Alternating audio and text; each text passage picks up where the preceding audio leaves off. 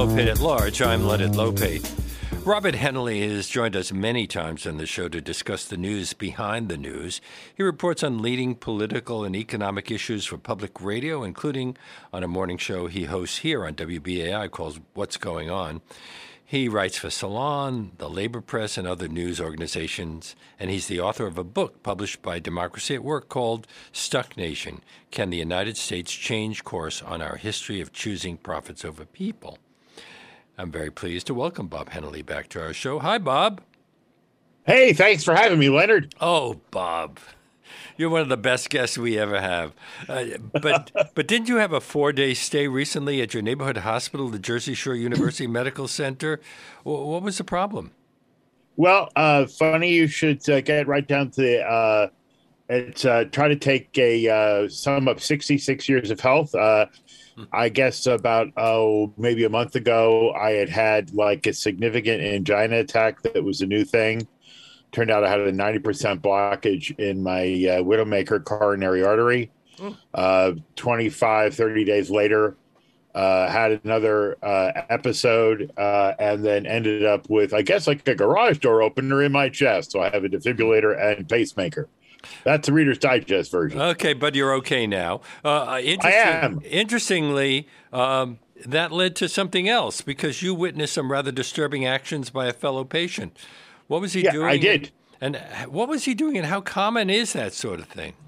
Well, it's it's funny because we're saying this, of course, with Worker Memorial Day tomorrow on the the twenty eighth of uh, April, uh, which marks around the world the individuals who've lost their life or become disabled as a consequence of working mm-hmm. to support their families. So, uh, what happened here was that uh, first of all, Jersey Shore is a wonderful hospital, great union staff there, HPAE, wonderful people, great uh, care, but it had been a private room that uh, I guess through the pandemic, uh, Hackensack Meridian had divided into two.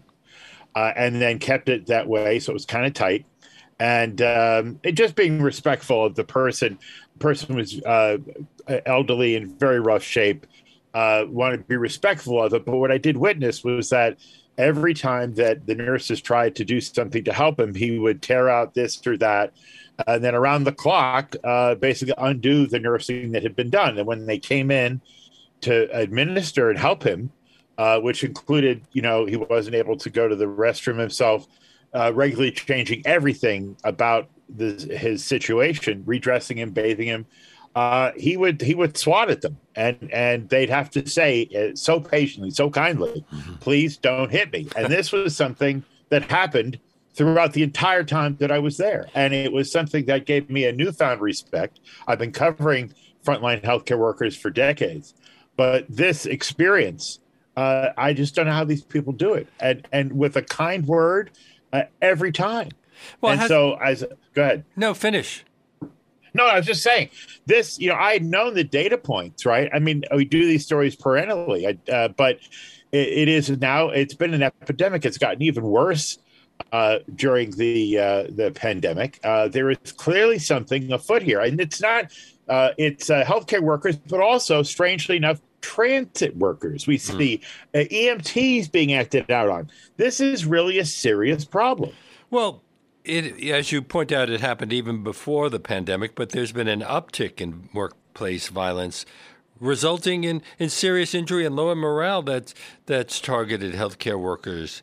Um, uh, do they just quit? What what what well, impact does I mean, it have what, on them? Yeah, well, one of the things that's happening is that uh, part of, uh, and we'll get into this a little later, but we're in a situation of, uh, uh I would say, a seismic change, uh, something that happens, a reorganization of the workforce, which is really challenging capitalism. Consider that, according to the Bureau of Labor Statistics, 47 million Americans left their job last year. Mm. And we're seeing this particular fatigue uh, in the healthcare field. I mean, one of the things that uh, all throughout the pandemic, um, the healthcare unions, uh, and we've talked about this before. This is familiar territory to regular listeners, but imagine how frustrating it is as a nurse. You go to school, you learn that, for instance, an N95 mask uh, is war- is to be worn and disposed of after each clinical encounter with a potentially infectious person.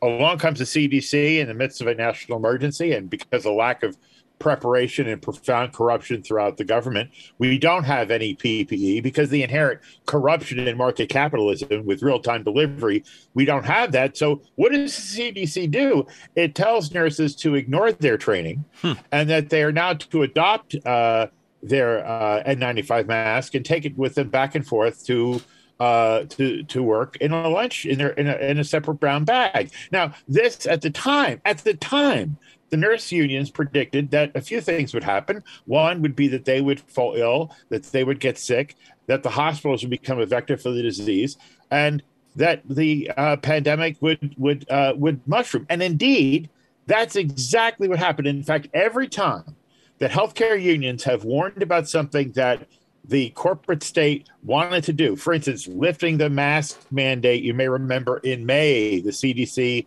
I don't know if they're trying to help out President Biden, but they said anybody who's vaccinated, go ahead. You don't need to wear that mask when you're going into the store. And the unions, the retail unions, the nurses unions all said, please don't do that. In many communities, a majority of people aren't vaccinated. You might give way to another variant. Hello, Delta. Hello, Omicron. I mean, this is the problem when workers are not at the table. And we'll get into uh, long COVID in a, a, moment. But beyond the mask, you report that according to the Bureau of Labor Statistics, almost three quarters of the nation's workplace injuries due to violence occur in healthcare settings. Yeah. Now, is there any insane. is there any explanation for that? Because according to the Emergency Nurses Association, now years into the pandemic, violence against healthcare workers has reached epidemic proportions with that workforce accounting for half of all the victims of workplace violence. Yeah, uh, I would say that there's a, a it's no accident that we have a healthcare system that's so compartmentalized. And so first you have to do like um, roots uh, cause analysis. So you're going into a situation where people are uh, usually uh, when they're in the healthcare system, because we don't have proactive, generally proactive healthcare, um, we go there when we're in crisis, and so people are going into these environments that uh, where they know that a lot of money's at stake. They uh, have usually not done the preventative care that's required, so they're anxious, and then we also are in a state of um, uh, where there's not the kind of support or, or um, you know services available. So when people arrive at the hospital, that's usually at the breaking point of a family.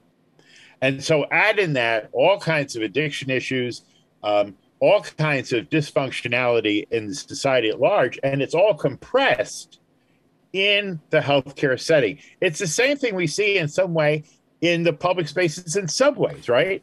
We see that wherever this public space is, the starving of things like public health for decades, the lack of attention to this the basic uh, commonwealth has resulted in these stressed out situations where people feel they have no alternative and it boils over in the emergency room. Well, according to surveys by the American College of Emergency Physicians and the Emergency Nurses Association, almost half of emergency physicians report being physically assaulted at work, while about 70% of emergency nurses report being hit and kicked while on the job. Now, I have not been reading about this in the New York Times. Has it been reported on much? It, it is. I will tell you that uh, if you um, MedPage, which I is a great source uh, in the trade journals, it shows up. If you're uh, engaged as as I am with the frontline responders, EMTs, FDNY Local 2507, Local 3621, that's in New York, around the country.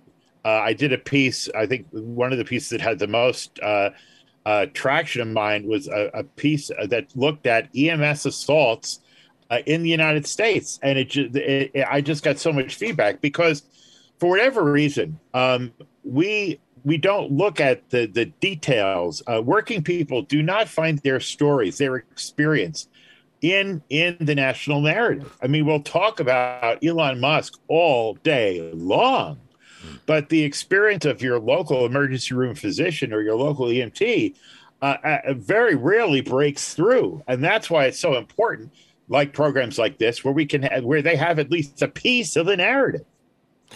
Well, since you bring up Elon Musk, what's your take on all of that? Because uh, the way it's been reported on has been rather confusing. Yeah, I, I would sort it out. I mean, first of all, you have to look at the fact that you're taking tens of billions of dollars uh, that he's going to throw at this to take it private. Where's so, the me, where are those tens of billions coming from? His his private bank yeah. account or from yeah, yeah or, or not from, from Tesla? Whatever. Right, right. What you have here is increasing concentration of wealth being able to dominate the public space. And so it is also important to point out, uh, as has been done by others, that Twitter is relatively small. I mean, those of us in the media, we speak to each other with it, but in terms of the broader society, uh, it's small relative to the size of, say, Facebook. But what it represents, though, to me, is the fact that all of this should have been seen as a utility. That's the other thing is like we've gotten so far away from the the public doctrine that uh, basically the you know the FCC and all broadcast licenses and the idea of mass communication was tightly regulated, and the presumption it's kind of oddly progressive for the United States was that the airwaves and that the license to broadcast that all of that belonged to the public, and somehow deregulation has given social media a special cul-de-sac from that. So it's real estate and so I'm concerned that any one individual could own that much real estate of really what should be a public asset and utility. And it's time to look at these big internet companies and regulate them just like we would our utility. I mean, that was the model that was successful that gave the United States universal phone access until they decided to break it up and privatize it and make so much money for just a few people. But, Bob, looking at the current political situation, I'm worried about who would regulate it. Well, I, I think that it is there's precedent for it. I mean, we've managed to uh, regulate uh, utilities, and we regulated until they decided to break up AT and T. I mean, this is something that uh, we've seen that the Senate and the House have entirely become, with a very few exceptions, captive of corporate interests. So what we saw all through the 90s deregulation of trucking nafta i mean the, all just all of it that entire architecture was about making the world safe for the accumulation of massive amounts of capital the purpose of the united states in all of its iterations was to amass huge amounts of capital and the pandemic is a logical consequence of what happens when you strip away all kinds of public investment, and you have an inverted pyramid that shatters. That's where we are now. For three years running up to this, we had a decline in life expectancy. Now it's another nosedive. The society is not working. Over a million people are, are at least have died from COVID. Tens of millions have been infected. According to the GAO, 23 million Americans have been affected by long COVID, and a million have been forced out of the workplace. Where's that in the front page of the Times? Bob Hennelly is my guest today on Leonard Lopate at Large on WBAI New York 99.5 FM and streaming live at WBAI.org. And I want to get into uh, long COVID, but uh, in another healthcare story, didn't you talk with American Federation of Government Employees Local 2094 Pre- uh, George Jones? Um, right the, the, the, president and also former Congressman Max Rose about the impact of a Trump era proposal to reorganize the nation's largest healthcare system? What yeah, did you learn, what did yeah, you learn yeah. from that? Well, that was that was something that uh, just kind of blew me away. Uh, we so focus on on the personality of Trump that the legacy of uh, malfeasance that really percolated throughout the bureaucracy. I mean, you let a, someone like this, a vandal, into the federal government that had a lot of problems to begin with, and you let them hatch there for four years, there's all kinds of structural damage. One of the landmines he put in there was a bill that he got passed through Congress through the libertarian kind of co kind of let's privatize everything. Uh, approach to government was a provision that the VA back in 2018 would reset the entirety of the VA system, which is, by the way, the biggest piece of America's healthcare. That's a huge system that serves our our veterans, right? And so they were going to re, you know, like have new, re, uh, freshly rationalize it, which meant closing facilities in Manhattan and Brooklyn and in other places. And I guess have veterans go to New Jersey. Now, I like New Jersey. I'm in New Jersey, but I don't think that's a great idea.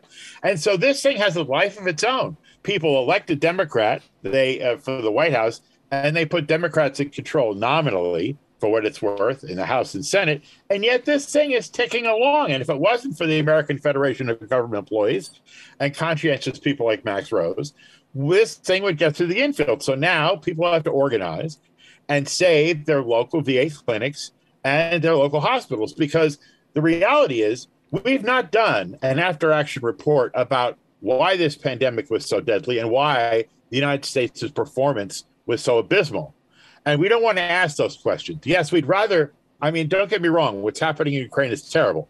But we do not want to ask the question about how the profound failure of America's healthcare system set us up for this mass death event. And a piece of that would be doing any damage to the VA.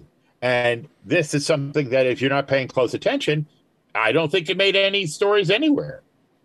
No, not just the VA. Isn't uh, the National Worker Memorial Day coming up soon? Has yeah the, tomorrow. Uh, okay, that's. I thought it was Friday, but okay. Has the AFL-CIO released its annual death on on the job report? Yeah, they did, and uh, it was uh, the results of it are just.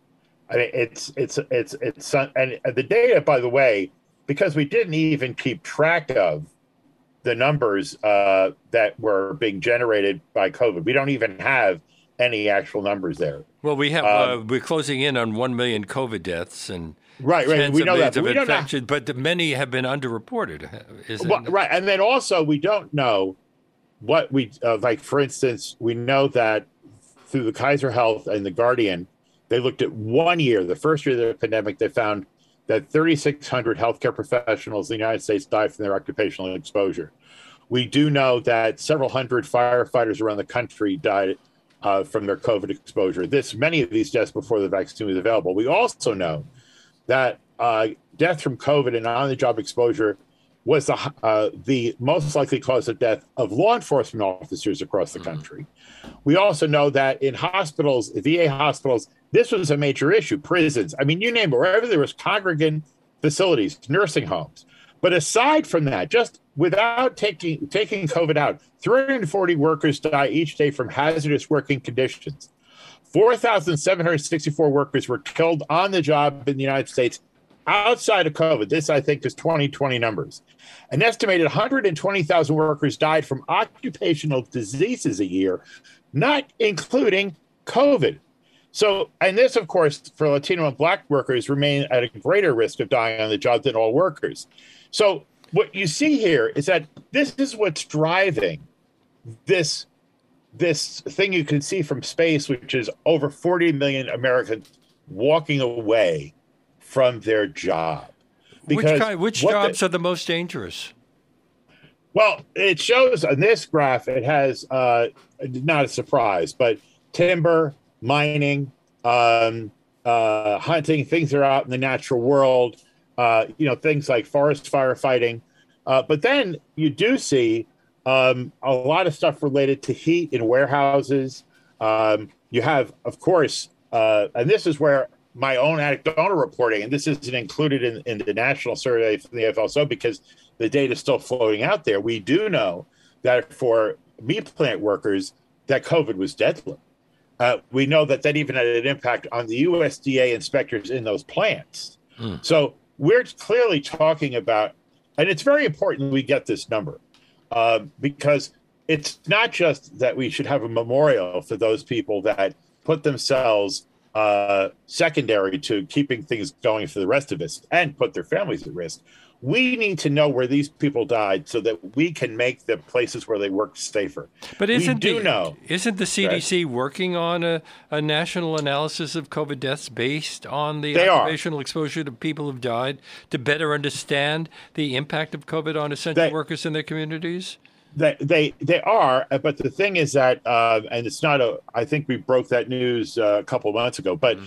it's a it's a uh, uh it is a survey and it's being done, but it's the kind of thing where people have to be aware and also follow it and hold them accountable. I mean, the CDC, as we've seen, it can be, you know, it, it's subject to political pressure. So, yes, that's happening. Congress directed them to do it. But it's important for it also to be done at the local level and at the state level for accountability. I mean, we know, and, and those of us in New York and New Jersey know this because of what happened with the 9 11 World Trade Center issue. Mm. It's very important for the grassroots to be involved, to witness for our colleagues who we've lost. Uh, those of us who remember 2001, 2002, 2003, the powers that be did not come up and concede, oh, yeah, that's right. The air was tough to breathe down there. Yeah, people died. No, that's not how it happened. It was because the public unions and and the building trade unions, the TWU, the firefighters unions, uh, DC 37 tried to hold the powers to be accountable for the lie the EPA told that the air was safe to breathe. And hence, out of that, we got the Zadroga Act, which we have to fight for perennially. And so we now know that as a consequence of that lie from the EPA, more people have died from the occupational exposure that came out of Christie Todd Whitman's misrepresentation about the air, then died the day of the attack. We know that 80, 90,000 people are enrolled in the World Trade Center program as a consequence of activism and people collectively pulling together. I submit to you that's what's going to have to happen with COVID for the entire United States. Well, we're still seeing commercials on television uh, addressing people who may have been affected by the 9 11 attacks, uh, health wise. So I, that, that's been going on for a long time. Well, and it has to because those are lawyers. The, yeah, Michael Barasch, uh, that's one of the major uh, major players in that space. Uh, and then there's there's there's quite a few practitioners, but and one of the things, though, I would also uh, in those ads, it says where you south of Canal Street, uh, then you may be eligible for the World Trade Center Fund and uh, Victims Compensation Fund. It's also important to tell listeners that, as a practical matter, uh, you may not be eligible for money from the Victims Compensation Fund, but if you were working or lived south of Houston Street, which is a good deal farther north the canal, and including Western Brooklyn, you can be eligible for World Trade Center Health Program healthcare if you have symptoms related to some 70 different cancers. And one of the realities about this is that Giuliani and his desire to keep the economy open uh, went along with this whole EPA fiction that came out of the George Bush administration to keep Wall Street open. They had 19,000 school kids go back into dozens of schools in the hot zone. So the reason why uh, uh, there was such a big fight to push out this Zadroga funding to 2090 is that we have people like uh, Lila Nordstrom, who is from the the wonderful. Uh, she was a senior at Stuyvesant High School. She started this national movement called StuyHealth. Uh, they're trying to connect with all of these young people who, in good faith, their parents sent into the schools, and now we're finding out are having serious health issues. So this is a long horizon line here. We're talking about only 10% of the civilian response of the civilians. Uh, non-responders who lived and worked down there have participated in the program. So there's a lot of people who, in the midst of this pandemic, could have some remedy through the World Trade Center Health Program, indeed may be suffering and aren't aware of it. Well, uh, I guess I'm one of the lucky ones because I worked at City Hall at the time, and uh, I actually witnessed one of the planes going into one of the towers as I was walking to work that day. Uh, so, uh, but I, so far I haven't come down with any illness. So I guess uh, it did. Did you register? I never registered because uh, I've never felt that there was a problem. Well, and so I mean that's part part of the challenge here is that I mean uh, I always wondered about that uh, about whether WNYC uh, proactively asked. I mean, I was at Pacifica when 9/11 happened. I came over to WNYC after 9/11, but I always wondered if the station had taken the proactive step of asking employees to No. be screened. They didn't. So that that's that's They a just serious simply issue. In moved. fact, yeah. They just simply moved uh, uh, to other places to broadcast from. We wound up at W- KCR for a while.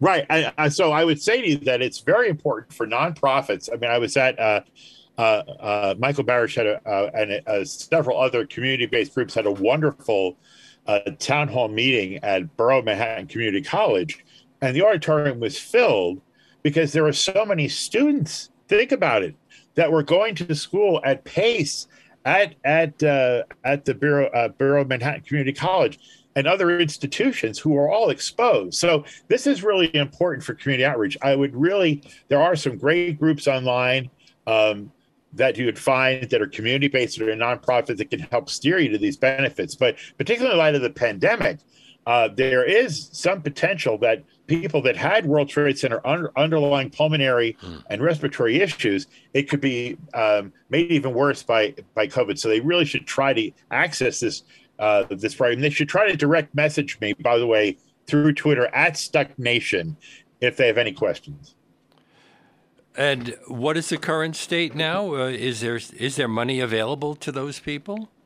There, there is. There's still the World Trade Center Health Program, uh, and it's it's. Uh, but there is a need to have uh, uh, one of the. There's like four or five billion dollars that's necessary to make it robust, not in the short term, but in the midterm, and that kind of got caught up. It's one of the casualties of of Manchin and uh, Sinema messing around with the Build Back Better bill. Strangely enough, uh, it's coincidental, but also uh, the Black Lung Fund and the rest of the funding from World Trade Center are hung up in uh, the failure of um, of uh, Biden to deliver on this. So there's efforts to break those bills out to make sure that we do have that funding that's responsible because uh, that that would help meet this need. It's it's really critical. Uh, Kim Gaddy, the National Environmental Justice Director for Clean Water Action, and Dr. Robert Laumbach, a physician and environmental and occupational health expert based at Rutgers School of Public Health, discuss with you their efforts to stop the construction by the Passaic Valley Sewerage Commission of a, a massive gas powered generation facility in Ironbound. What's the problem there?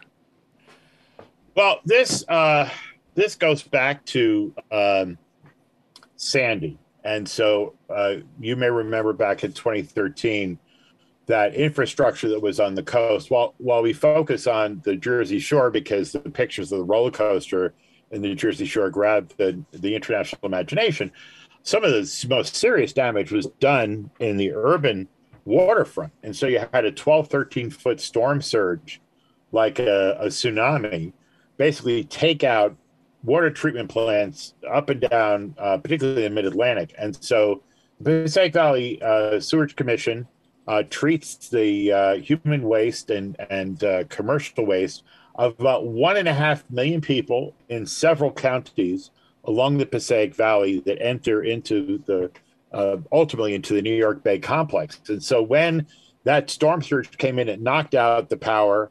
Uh, it was a disaster, particularly for Ironbound, where it's located.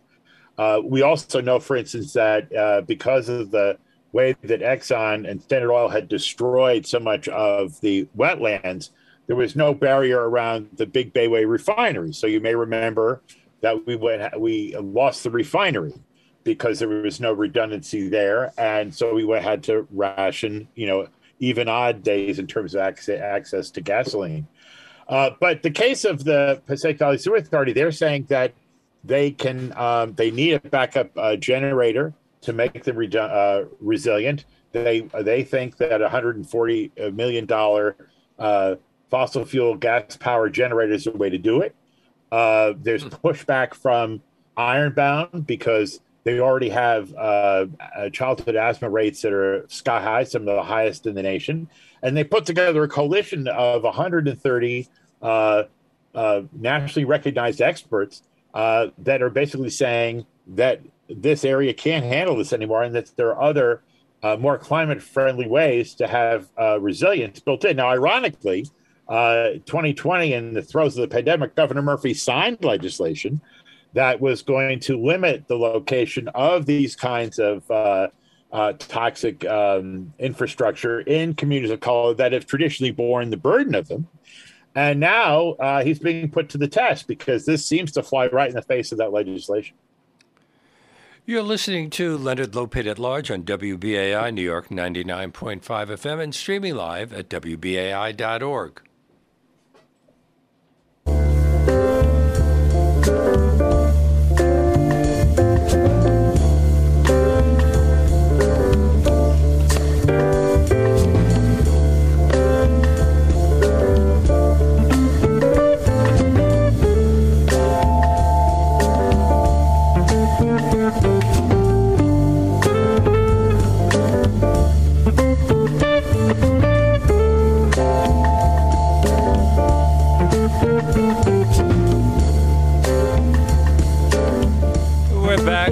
Bob Hennelly, who uh, is a, a, broadcaster here at WBAI, but also the author of a, a, book called Stuck Nation Can the United States Change Course in Our History of Choosing Profits Over People? Uh, published by Democracy at Work. Uh, and uh, he's a regular contributor to this show, and we just love talking with him because he is he, he knows so much about all the important things that are not being reported.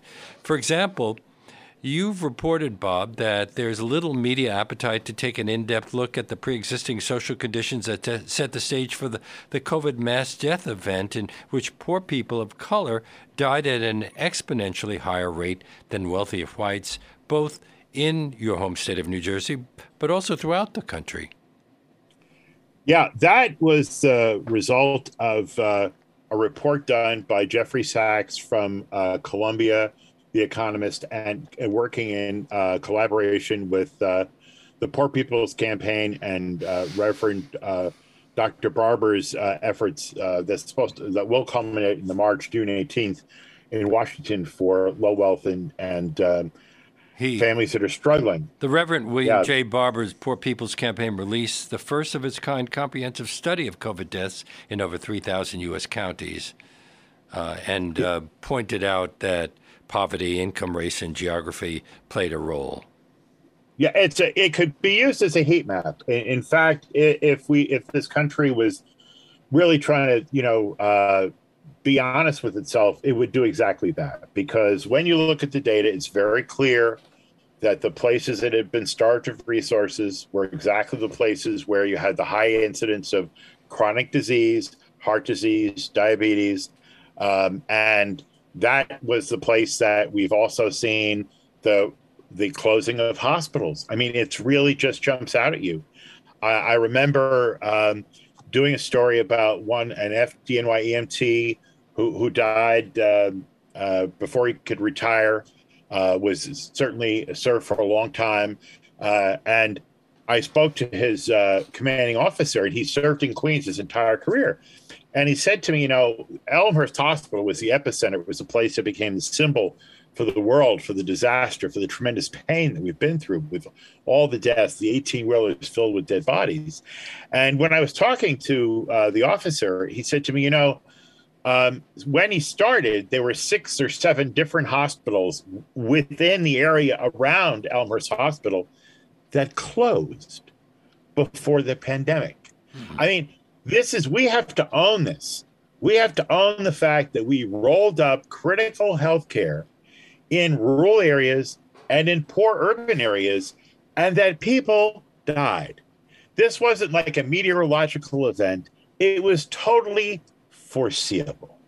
Well, if you watch MSNBC or CNN, this is all the fault of the Republicans, but you said the Democrats who controlled Congress couldn't muster uh, the the cor- the courage to to raise the seven dollars twenty five cent federal minimum wage, or, uh, or, or continue the expanded child tax credit, which had brief, briefly lifted millions of children out of poverty. It's it's uh, an indictment of the system. I mean, that's why, you know, I say stuck nation, and I keep hoping it's not going to be true. But the reality is that those two senators uh, derailed the Biden agenda. I know conventional wisdom is saying that as a consequence of just the na- normal uh, back and forth of politics, the Democrats will lose control of Congress. Uh, but I will tell you, there's a tremendous amount at stake. You're talking about and Joe Manchin of, and, and Kyrsten Sinema. Sinema, yeah, yeah. I mean, I think that one of the things that also I'm, I I think is so discouraging is that there is a disconnect between the rhetoric of the politics, even on the left, and the ability to deliver for the people for whom they are obligated to serve. I'll give you a very good example.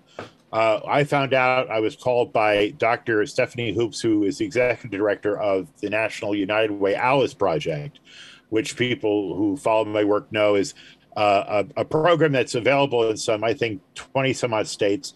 It tracks um, people that, that aren't below the poverty line but struggle week to week. They call them asset limited, income constrained, but employed. And actually, they're a huge chunk of the American population. In New Jersey, some 30 some odd percent of households are in this struggling week to week situation. And COVID was particularly hard on these folks. And she said to me, You know, Bob, I, we don't, this is crazy, but we're realizing that 5 million single parent households have yet to collect $14 billion that's sitting in the U.S. Treasury as a result of the passage last year of the expanded child tax credit. Now, it's what just sitting there. Then, ever, uh, it's no, sitting there. It, it, there's no process for dispensing the money. That, well, no, people. The work is if you really care about these people, like my brother Christopher, who is uh, a former Franciscan, who's got a storefront up in Rochester. He does has a business model. He does income taxes for working people who have, you know, like carpenters and small businesses, they pay, then he gives it away. I love the guy. He's more generous than I am. Anyway, he told me about this. He gave me the tip. He was saying that people who are, and think about it, if you're stressed trying to support your family and you're doing it by yourself, you you don't you don't you, you may not have banking online banking. I mean, the rebuilding a nation is rebuilding households. It means actually rolling your sleeves up, and helping people get this money. It can be $3,600 per child. And so uh, that requires actual outreach because people, there's a lot of reasons why people may not be getting this money. One of the reasons may be they may be undocumented, but their kids may be American citizens. They're afraid, still living in fear from Trump, that if they don't, if they file for it, they'll be deported. Then you have people that don't have access to banking people that do, people that have don't have Wi-Fi access, people that don't have the technical savvy to be able to have direct deposit. I mean, if we really care about these people, I have to give AOC props. You go to her website, there's a guide there. Yes, it has a picture of her holding a baby. She's a politician, fine. But you can calculate what you're owed, and it takes you through the steps to get it. There's been a slew of disastrous fires in our area recently. What did the New York City Council member Joann Ariola, the, the chair of the Fire and Emergency Management Committee, say about how a Bloomberg era decision to reduce firefighting engine crews from five to four firefighters has left New York City's poorest communities more vulnerable to mass casualty fires like the Twin Parks fire in the Bronx that killed 17 people, including eight children? Well, yeah, I mean that is uh, it's been a it's so you know it's it's not so it's a basic situation where over the years back to the 1980s the concept was you needed five firefighters per engine in order to get established a water line. Uh, it degraded over time as the the fire department's never been as good as the police department at getting resources. You know, there's a joke in the fire department that when the police department asks for a dollar, they get five. When the fire department asks for a dollar, they get fifty cents. There's a lot of Catholic guilt at the fire department. They'll make do, uh, and that's kind of what's happened here. And so, in the case of um, the Twin Parks fire, uh, what the council member Ariola really skillfully brought out at this hearing on the direct examination of uh, the fire department was that in the initial response to that terrible fire uh, in January, um, there were there would have been uh, it was deprived of the response. Didn't have four firefighters initially, and so that means they need the second engine company to come to be able to hook up a line. And so that's how the fire departments historically worked on it. So it's one of these Bloomberg things it was penny wise and pound foolish. Yeah, on you know, on paper, we reduce the cost of operating each, until you then take it to the next step and say, well, tell me, so when did you actually get water on the fire? Oh, we had to wait for the second engine. We never talked about that. And so, in essence, what happens is uh, firefighters are put at risk because they don't have the number of people they need because this is a vertical city, and and you need particularly in areas where you have high density housing where we know the building code's not been enforced. These need to be special care places, and we need to make sure that we have what's required to make up for capitalism's disinvestment in these places. And the, the, the FDNY's highest ranking officer recently told the city council that if the department's five fire per engine staffing had been in effect during the Twin uh, Parks high rise fire, there would have been four additional firefighters on the scene. So, so many of the stories that we're reporting have to do with the fact that we've been cutting back on funding for things. Is the country uh, going through an economic crisis that has led us to do that? Well, as I said in the beginning, all things have been put in the service of amassing fortunes. And so, which Bloomberg had, he was mayor at the time. And so everything was in his likeness and image. And hmm. so the same pyramid scandal, I mean, it's no accident that America's taxation system punishes working stiffs and rewards idle capital. It's very simple. This is what it's about. It's about building massive concentrations of wealth. And so now it's done it to such an extreme that this underlying infrastructure that carries whole society has cracked. And you can see it. And as a consequence, we're seeing the, the, results of it. And it's no surprise. And so it doesn't surprise me, for instance, that when they talked about Build Back Better, that all of a sudden everybody in, in the Beltway was talking about the cost. And they weren't talking about the cost we've already experienced for the disinvestment hmm. that's come over the last 30 years of nibbling at all of these critical paths. I mean, I mean things like um, I did this story uh, in Baltimore just recently. We had three firefighters die because they went to fight a fire in a zombie home that collapsed on them.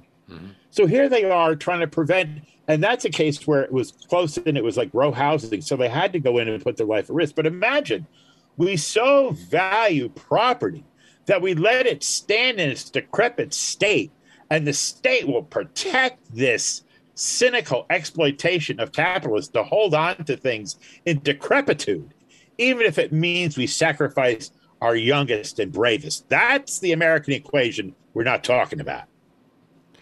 You're listening to Leonard Lopate at Large on WBAI New York 99.5 FM, streaming live at WBAI.org. And my guest today, one of our regulars on the show, is Bob Hennelly. Um, Amazon has been in the news a lot recently, uh, partly because of unionization efforts, but a, coali- a, coalition of the nation's largest public pension funds, with billions of dollars in Amazon stock, is urging shareholders to reject the reelection of a pair of longtime corporate directors who oversee Amazon's workplace and compensation policies at at the uh, the corporation's upcoming shareholder meeting on, on May 25th. Why? Well, I, I think this is uh, this is uh, got some real potential power here. So there was a Harvard Club meeting. Brad Lander was the keynote. Uh, we had Chris he's the New York City the controller. Controller, right? right? Uh, Chris Smalls, the organizer of the Ameri- of the Amazon Labor Union, and several other of of his uh, of the leader organizers, and also interestingly in the room were representatives uh, that were like statewide elected pension representatives. So we have Tom DiNapoli from New York State. Uh, he put a statement in support. He wasn't there. Brad Lander, and then there was like the treasurer of Delaware, treasurer of uh, Massachusetts, a number of other luminaries. They represented collectively two trillion dollars investments under management. So that's a pretty big stake. So now what they're talking about is there are two directors, Huttenlocher and McGrath, who are responsible uh, on the committee that sets compensation for Amazon, which has included taking $412 million and giving it to the top five executives, including 212 million in deferred compensation to Andrew Jassy, the CEO. That's a 6,471 to 1 ratio to the median employee salary. Now, Moreover, these people are also responsible for some of the anti-labor uh, policies that really put that that killed workers at, uh, at Amazon. I mean, and, yet, and yet the New York City retirement system and the New York State Common Retirement Fund hold 1.7 million shares of Amazon stock. Well, this is where this is where the potential is. You could get to vote those shares, and so that's what this is about. This, in some ways, considering how uh, ineffective and compromised Congress is, this may offer us another front. The reality is that retired people who have uh, stock holdings, anyone, the church, a nonprofit, any group that has any stock holdings, they do have the opportunity to vote by proxy to vote to support shareholder resolutions. It's one other aspect of American capitalism. It's not widely known, but people need to use all the tools available. I would say that um, my wife Debbie was involved with this movement as when she was at UVA Law School with disinvestment for South Africa. Right, that was uh, back in the day the realization of a connection between market capitalism and holding uh, companies accountable. That worked in that case. Uh, this is a similar move here. The idea is use the huge clout of the collective pensions and savings for retirees um, uh, and, and and society in general to leverage and hold accountable corporations. And there is some sign that that can work. And that's, I mean, we, we have to try it, certainly. When I look at these numbers and then think of how little WBAI needs to just keep on going and how difficult it is for us to get the funding we need, I just wonder whether we're not living in a totally screwed up society here. yeah, I would say so. Uh, but again, the fact is that we have been here, uh, and uh, I don't know if it's pitch time, but certainly it's going to be um, soon. yeah, yeah, yeah. But I do think that uh, the fact we've been able to have this conversation through the entirety of the pandemic uh, is just very special to me, Leonard. I want to thank you for this opportunity because you know it has been a consistent place to bring this stuff forward, and uh, it's given me you created a community here, and and I and I really value that, and I really appreciate it. Well, I I think it's important for us to discuss the things that are not really being talked about enough, but are important uh, to uh, our everyday lives, and that's why I love the things that you write about. Have we missed something in in the the, the two or three minutes that we have left? Is there something else I should have addressed? Uh, no, I would just say that uh, we've got to stay focused on this accountability issue related to what it costs essential workers uh, in terms of uh, COVID and long haul COVID. And that even means sometimes holding unions accountable. It means that uh, ret- people that are suffering with long haul COVID need to be supported mm-hmm. and they need to know that the unions are going to go to bat for them because we're now going to start seeing brave EMTs uh, who have limited sick time, only 12 or 13 days, they're going to have to be forced out of their jobs because of, unlike firefighters who have unlimited sick time. Well, long so, COVID has potentially affected up to 23 million Americans, according right. to the U.S. Yep. Government Accountability Office. That's uh, right. And uh, that uh, the, an estimated 1 million people have been pushed out of work as a result. Well, and that's why this screams for universal health care this has got to be the top topic. I hope we can come back at some point and talk about that. There's ambivalence in the labor movement in New York State Health Act. We're seeing unions on the wrong side of history. Some of them are fighting back because they feel that they didn't get the bonuses or raises over their careers and instead they got health care and they can't seem to take the wider view that that means that people's in their people in their extended family and neighborhood don't have health care so mm-hmm. we've got to end this ration system. I mean, I think that's really the most important issue. And really, you see it's dropped off the radar. So if people want to uh, learn what you're talking about when you're not on the show, uh, or you're not doing your radio show, what's going on? That's Monday mornings? Yeah, Monday mornings at 7 a.m. to 8 a.m. And uh, right before Democracy Now! And uh, then also at Stuck Nation is my Twitter handle. I'm at Labor Press. I have a City Hall desk there. Um, I can always be reached through through Twitter. and you can also direct message me through Facebook. I'm always interested in following up on stories. Uh, I, but the best stories I get are ones that are brought to, by by people that are paying attention and want to make a difference. And I hate to ask you this question, but is your book, Stuck Nation Can the United States Change Course on Our History of Choosing Profits Over People, which was published by Democracy at Work, is that available on Amazon? yeah, well, yeah, it is. But but I also want to just say I've made this offer before and it still stands. Uh, anybody who wants to be uh, you know, if you need any inducement to, to be a, a BAI buddy, the magic 212 209 2950 number, uh, I will send you personally, mail you. Uh, if you join the Leonard uh, Lopate uh, community through being a BAI buddy, for how much? Personally, I, I think $75 is what it's queued up for. Well, it's, uh, yeah, because it's $10 or more a month. Right. So either way, uh, if it's in Leonard Lopate's name, I will mail it to you personally. That's right. You can count on that. Uh, uh, Stuck Nation, can the United States change course on our history of choosing profits over people in your mailbox delivered by the U.S. Postal Service? All you got to do is call. And we're also going to send you a WBAI tote bag if you become a BAI buddy for $15 or more a month. Bob. All right, are we are we done? Uh, I, I, we're kind of done. If there's you want to say anything in closing, I'm happy to give you another half minute or minute or so. Okay. Oh, that's great. No, I just uh, I would also just say that I do think that. Uh, particularly in this period of time, we're in the first year of the Adams administration. It's just so critically important uh, that people support the station. Uh, this are you like surprised this, at how bad Kathy Hochul's uh, ratings are right now? No, I'm not. I'm not. I, I would say she seems to be uh, doing a, a, reasonable job. But that thing with the Buffalo Bills that she has a tenure. This is a case of someone that really hasn't internalized the lessons of a mass death event. That is a really pre-COVID thing. Let's build a football stadium and give a billionaire hundreds of millions of dollars. That's really pre COVID, man. Mm. It's just a loser. Bob, thank you so much for being on our show again. We'll see you soon. Take care. Thanks. Bye.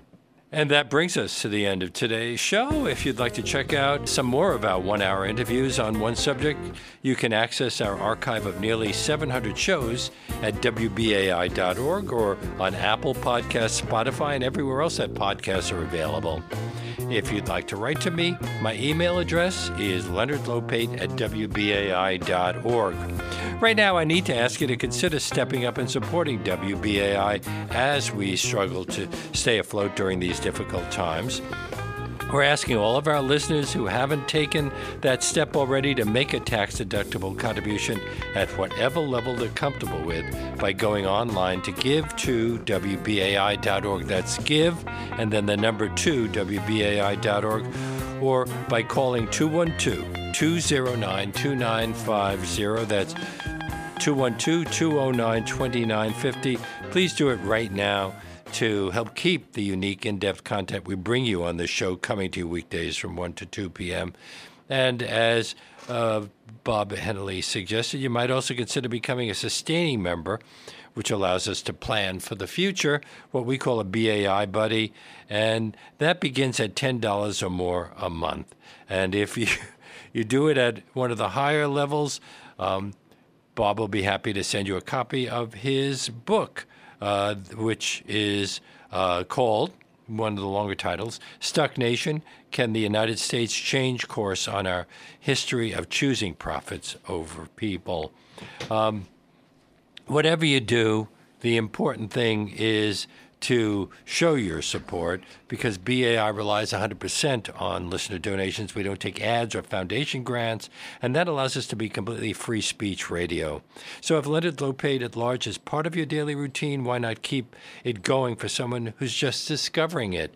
Uh, you can do that again by calling 212 209 2950 or by going online to give to WBAI.org to help support independent radio. And don't forget to make that tax deductible contribution in the name of Lopate at Large. And from all of us at the station, thank you. And I hope you can join us again tomorrow when Our gurus of how to, Alan Larry Ubell, will be taking your calls about home repair problems. We'll see you then.